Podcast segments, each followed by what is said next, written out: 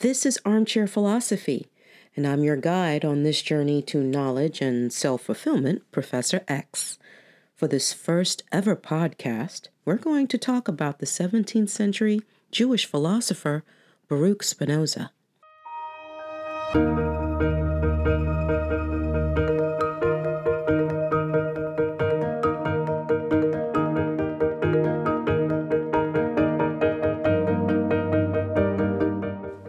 Thank you for stopping by for some armchair philosophy.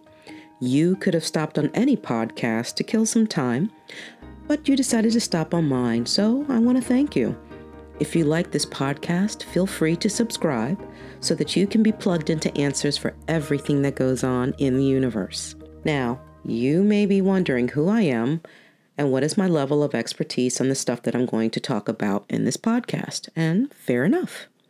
I'm an educator. I've been teaching college level writing for 12 years now. And so, to make things fun and interesting in my classes, I like bringing in other disciplines into my teaching. So, from a little book I found on the discount rack at Barnes & Noble on various philosophies, I started building my writing courses around the ones I thought would fit well with my curriculum. I studied those philosophies in full and dissected them on my own, either from original text or other scholarly sources, and I simplified them in a way that my students could understand it. With each semester, I refined the way I taught the philosophies until I found the perfect formula. And the students were learning. Whether they were actually putting what they learned into practice is another discussion altogether. But needless to say, some of those who I've taught really showed interest in the discipline beyond my classroom, which is what I wanted. How's this going to work? Let me lay it out for you. Every podcast will highlight a philosophy that caught my fancy, and I'll break it down and explain it, and then bring up an event that happened in real time so you can sort of make the connection between the philosophy and the event. If there is a word that I think I need to provide a definition for, you'll hear this sound at the beginning and the end of the definition. Now, let's jump into one of my favorite philosophers of all time, Baruch Spinoza.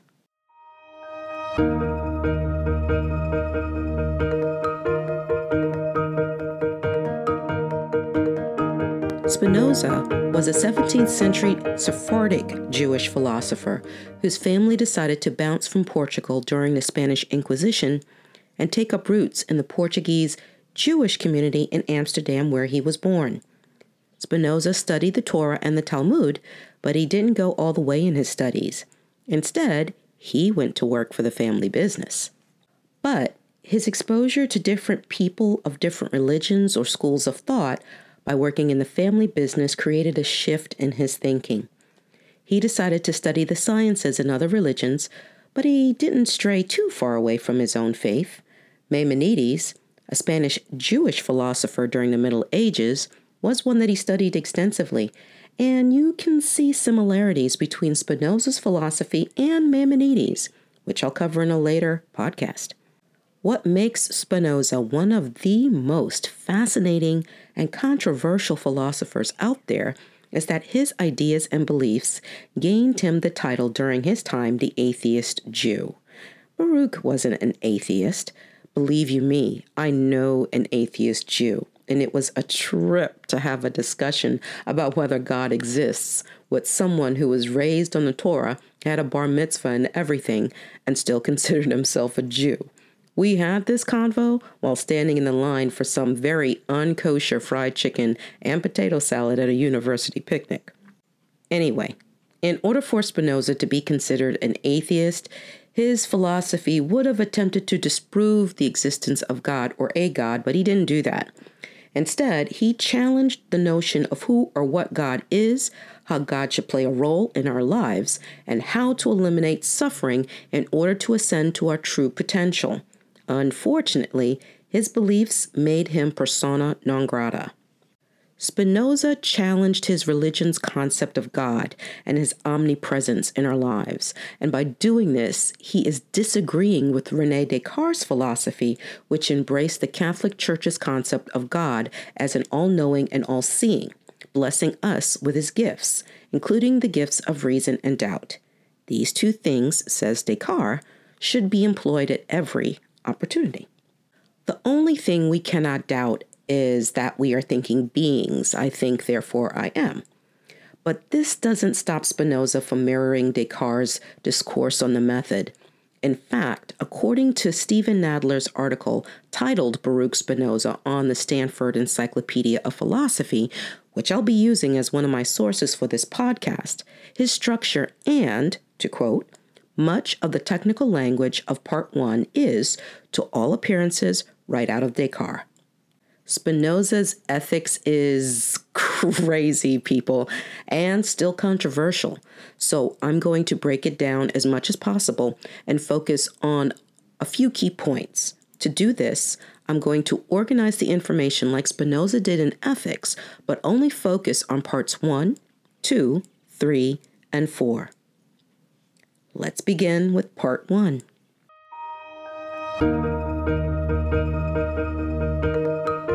Spinoza, much like Descartes, sets up a series of propositions in which, according to Nadler, presents the basic elements of his picture of God. He posits or asks a deceptively simple question What is substance? He answers that question with the following A substance is a thing able to exist independently without any aid from anything else. And this, in Spinoza's view, is what God is. God is a substance, a thing able to exist independently. This substance, God, is indivisible, it cannot be separated. This substance possesses infinite or endless attributes, which he calls essences. Think of attributes as the characteristics of what makes a thing a thing, and even if the thing changes, the essence remains the same. To explain what I mean by this, I'll have to bounce to Rene Descartes for an example using Noa Shein's article on Stanford Encyclopedia of Philosophy titled Spinoza's Theory of Attributes. Baruch borrowed the concept I'm about to explain from Descartes. For example, think of a lit candle. As it burns down, the wax expands, it extends. And even though the wax has changed from its original form, it still remains the same. It still retains its essence, the properties that make it wax. It's still wax. It's no different from a candle that hasn't been lit, and through melting, it has merely extended its essence or its attributes. Think about this for a second. Say you're going over to your auntie's house, right? And your auntie is a candle nut. Her living room looks like the place for a human sacrifice. So one of your auntie's candles has burned down to the wick. What would your auntie say to you if she wanted it thrown out? Would she say, Honey, throw away that burnt pile of wax for your auntie? Or would she say, Throw out that candle for your auntie? She would probably say, Throw out the candle because she still recognizes it as a candle. You get it now? Now, back to Spinoza and God. So, to recap, God is an indivisible substance that possesses infinite attributes. God is the only substance that exists, there is no other. Therefore, everything else, in Spinoza's view, is called a mode because anything other than God must rely on something else in order to survive. So we humans are modes. We rely on other things for our existence. For example, we are in a constant exchange of gases, you know, oxygen and carbon dioxide with trees and plants in order for both to survive. We all know about the circle of life and the hierarchy of creatures, right? So think of modes as the melted wax example from earlier. The candle, as it melts, is expanding its essence. So humans, trees, flowers, fish, fowl, all of these are like the melted wax, an extension of God's essence, which is why Baruch states, as quoted from the Nadler article, everything else that is, is in God. On a side note, Did you know that in Hawaiian and Maori cultures, there's this term they have called mana? I'm sure you've heard my super secret boyfriend, The Rock, talk about this term. Technically, it means supernatural power or force that can be either be for good or evil and inhabit animate or inanimate objects. But in a practical sense, it means spiritual power or charisma. The more you build your character by serving your people positively, the greater your mana. That's dope, right? That's it for the overview of part one. Let's move on to part two.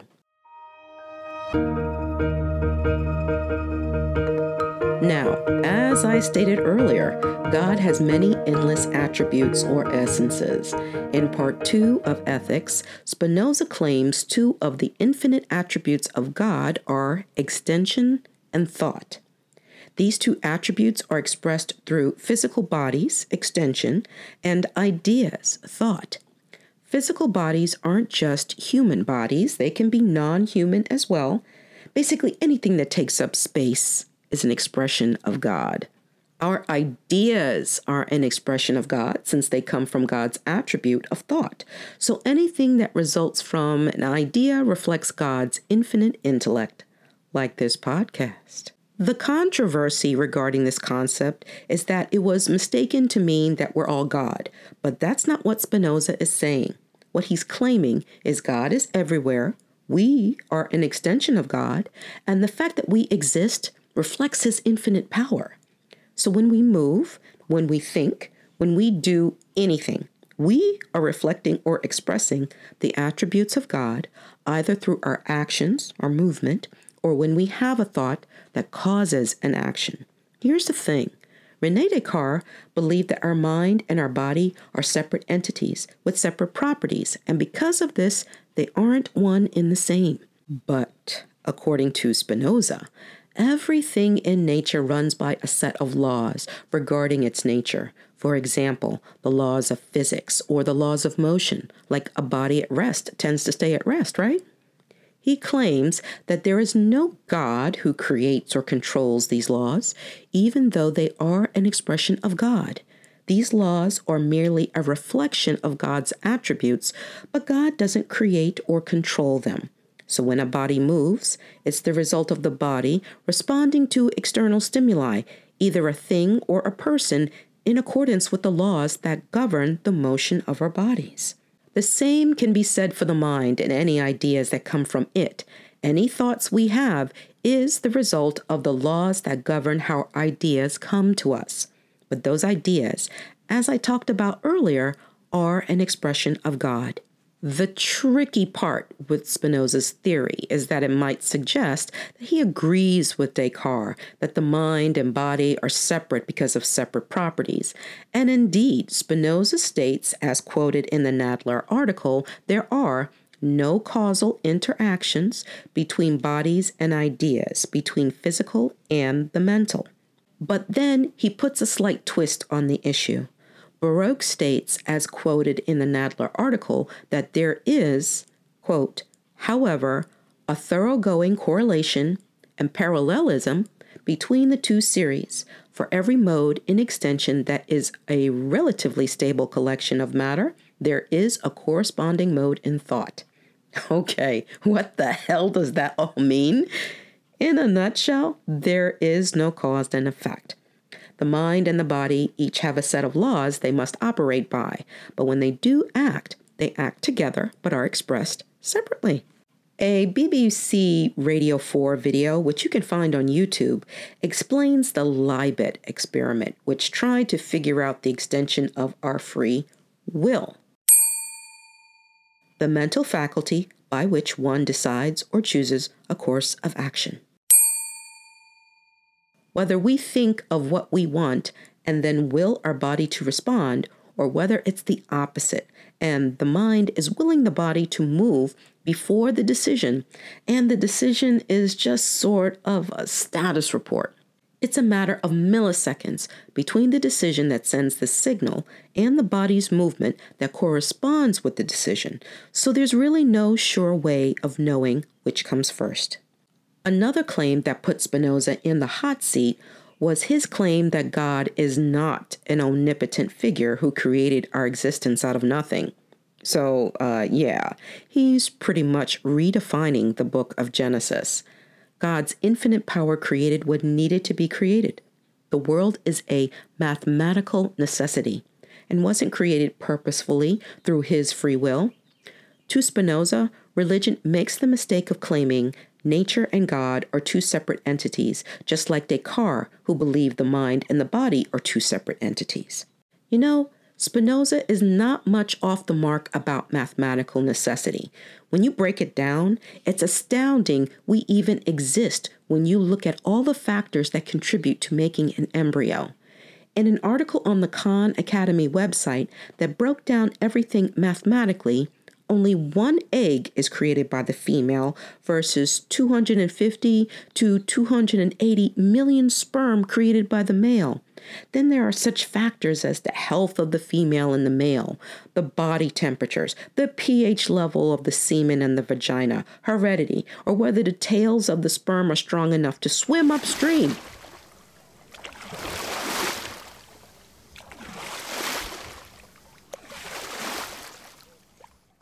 Now, let's get to the concept that's the mind blower.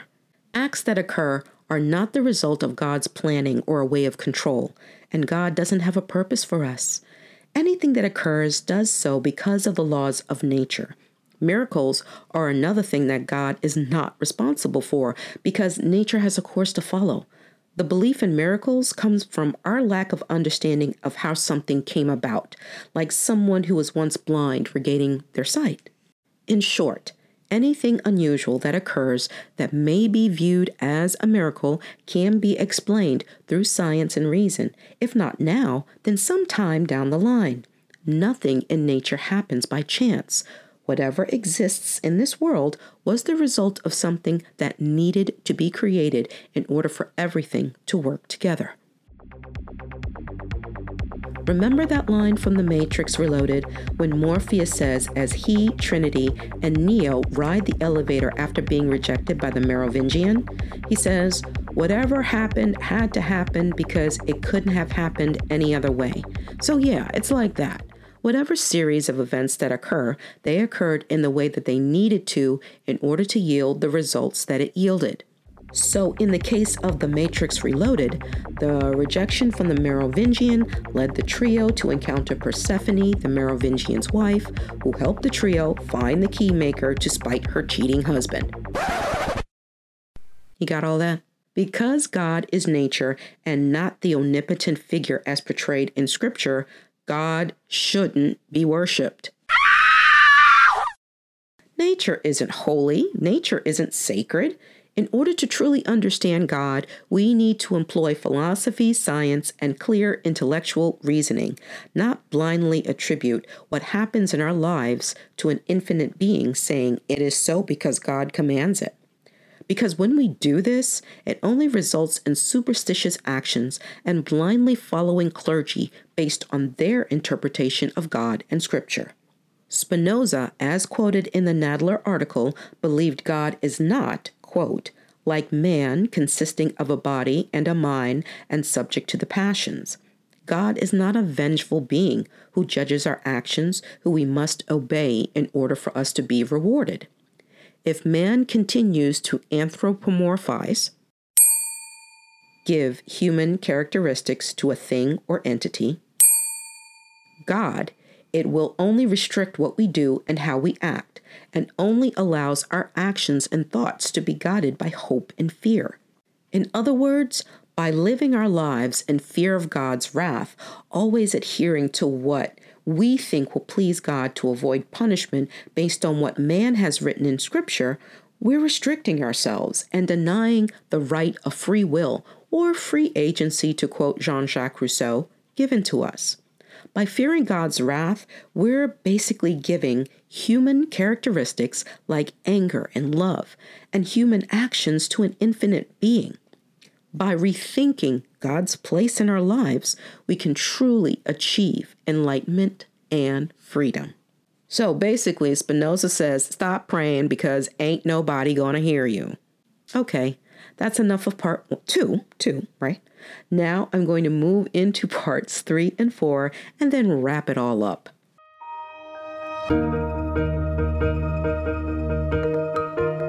In parts three and four, Spinoza's aim, according to the Nadler article, is to, quote, restore the human being and his volitional and emotional life into their proper place in nature. Man makes the mistake of thinking that they're above nature. But we aren't, according to Spinoza. We are a part of it, and the way we operate is within the parameters of laws, just like everything else in nature. So the mind itself has no free will. Oh, oh, oh, hold on. Let me finish. The mind has no will, but the mind is programmed through laws to will an action to occur. Brilliant. In part three, Spinoza explains this term called effects in relation to how we interact with nature when we feel emotions such as love, hate, etc. The dictionary definition of effect is a change in state. And as we all know and have experienced, emotions can quickly change our state. When you're in love, you do things you wouldn't ordinarily do to show what you feel for a person or thing. It can be a thing as well, like a car or a tree you've planted. For Spinoza, effects are divided into two categories actions and passions. In the Nadler article, Spinoza brings up the term conatus the tendency of all things to persist in their own being. And this conatus is what makes up our essence, our power, a change of state to our power that falls under the category of action is caused by our nature, who we are as our bodies operate within its laws, basically internally. Passions, on the other hand, are a change of state to our power caused by events externally. Now, how do I explain this next part without losing you completely?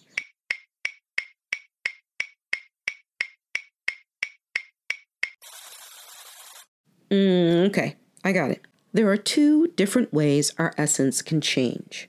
When an event occurs due to something we have done based on our knowledge of the world and nature, then it's our mind acting, like the rescue teams who responded when the Twin Towers fell. Whatever they did in that moment was based on their knowledge and their nature. But when something happens to us caused by something or someone, we are the passive recipient of an action, like when someone does something to piss you off. When we are acting or being acted upon, it creates a change either mentally or physically, and it will affect our ability to either act or not act in any given situation, or more importantly, affect our ability to persevere. Anything that occurs affects our power to push forward either positively or negatively. Because of our desire to persevere, or acting through will or appetite, we go after things we think will benefit us, increasing our power to act, and avoid what we think will harm us decreasing our power to act. Simply put, we chase after stuff we want and we run away from stuff that we don't want. The emotions we feel, such as love, hate, joy, sadness, are the majority of the time directed at things that's going to get a reaction out of us in some kind of way. And if we continue to chase after things we have no control over, we are allowing them to control us. So, we need to be free from allowing external events or the passions to influence what we do. Once we do this, whatever reaction we have to something that occurs outside of us will be based on our own nature and not a reaction based on an emotional response. By doing this, we stop external influences from controlling our behavior. Whatever we do will be a reflection of nature, or more specifically, God's attributes. And to quote the Nadler article, we will, quote, be truly liberated from the troublesome emotional ups and downs of this life. In part four, Spinoza discusses what it takes to free yourself from the bonds of your emotions in order to achieve true happiness. To find the solution, all we need to do is look at previous philosophers for the answer. Since we have no control over wanting objects and how they influence our well being, we need to control the impact or minimize how those objects influence us. What we need to understand is that we will never truly eliminate being acted upon because we are a part of nature. But we can control how those objects affect us so we can get a damn break from all the drama. How do we do that? With virtue. How do we strengthen and improve our virtue? Through the pursuit of knowledge and the understanding of ideas. Spinoza believes that the kind of knowledge that we all should have is one that stems from our intuition, because with this intuition, we can strip down objects to their bare bones and get a better understanding of objects and their relationship to God. The takeaway from all that is that we should strive to understand God and God's attributes, and this understanding is our virtue. And once we understand that events in the world happen the way they're supposed to, according to the laws of nature, no matter what precautions we might take because we're trying to obtain or maintain something, the easier our lives will be. The more we strive to understand God and nature, whatever love we have for objects will be replaced by a love for God and the laws that govern our universe. That is the real freedom. Freedom doesn't come from worshiping an anthropomorphized infinite being to avoid an afterlife punishment. And that love for God and its laws, in the mind of Spinoza, is the ultimate salvation we should achieve.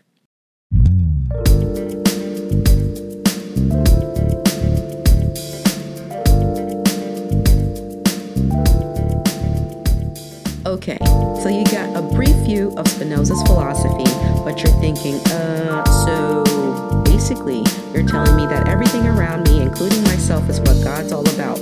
But how do I see this in real time? Once upon a time, I was a daily New York Times reader. Why the New York Times? Because I'm a New Yorker. I was born and raised in New York, so even though I haven't lived there in over 25 years, I still want to know what's going down in my city of birth. Once a New Yorker, always a New Yorker. But not all the stories I use will come out of this newspaper, but it's kind of my go to, so take that for what you will. If you've been reading the news, or if you're a New Yorker, you know about the problems on Rikers Island. And as a matter of fact, they intend to close down the entire facility by 2026 and have slowly been doing so by transferring youth offenders to refurb facilities in the outer boroughs. However, one of the few positive things about that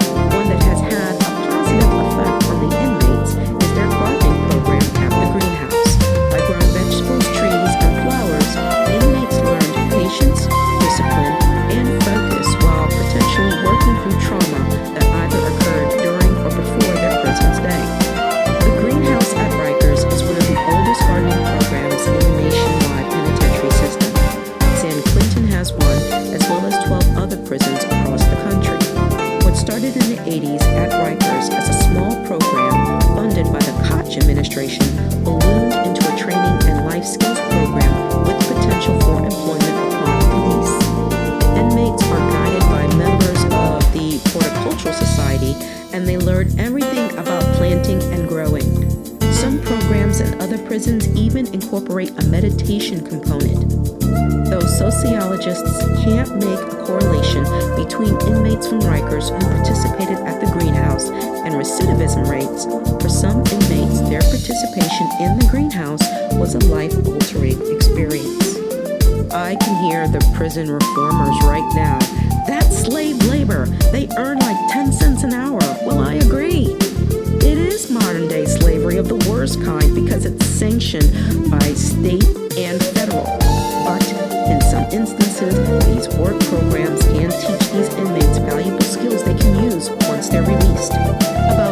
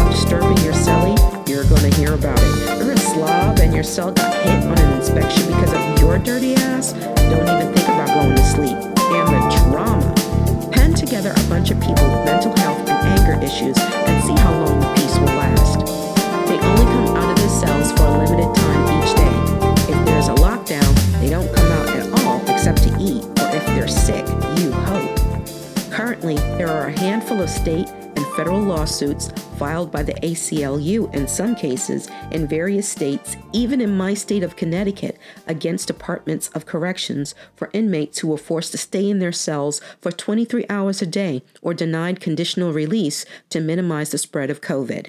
So, if an inmate has a chance to get out of their cell for longer than an hour a day, that inmate is going to take it.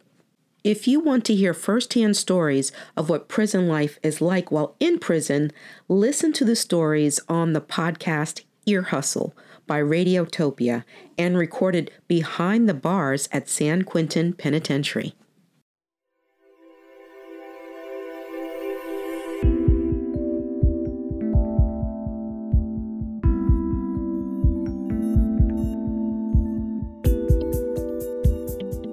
Did you know that the ancient Celts believed that there were places on this earth in which the veil that separates the living from the dead is so close you are but three feet away from heaven?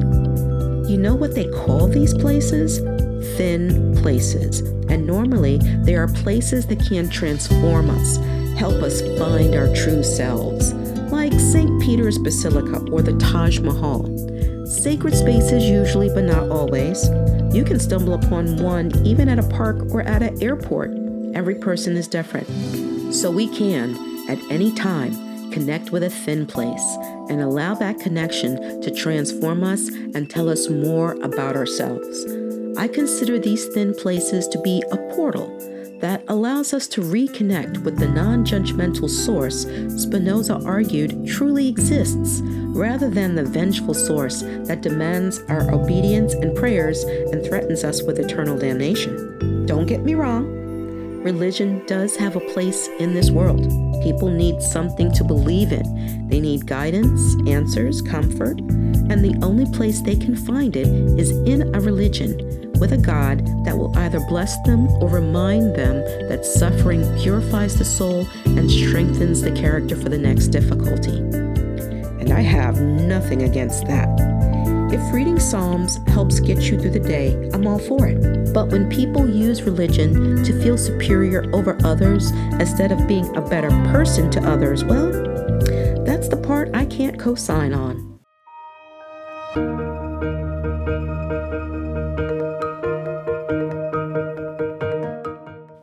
As you can see, Spinoza was a radical thinker for his time, and if you think about it, very courageous. Some people may think of him as a heretic or a blasphemer, but if you open your mind, you will see Spinoza's only goal was to free man from restrictions that may hinder progress. To quote Jean Jacques Rousseau, man is born free, but everywhere he's in chains.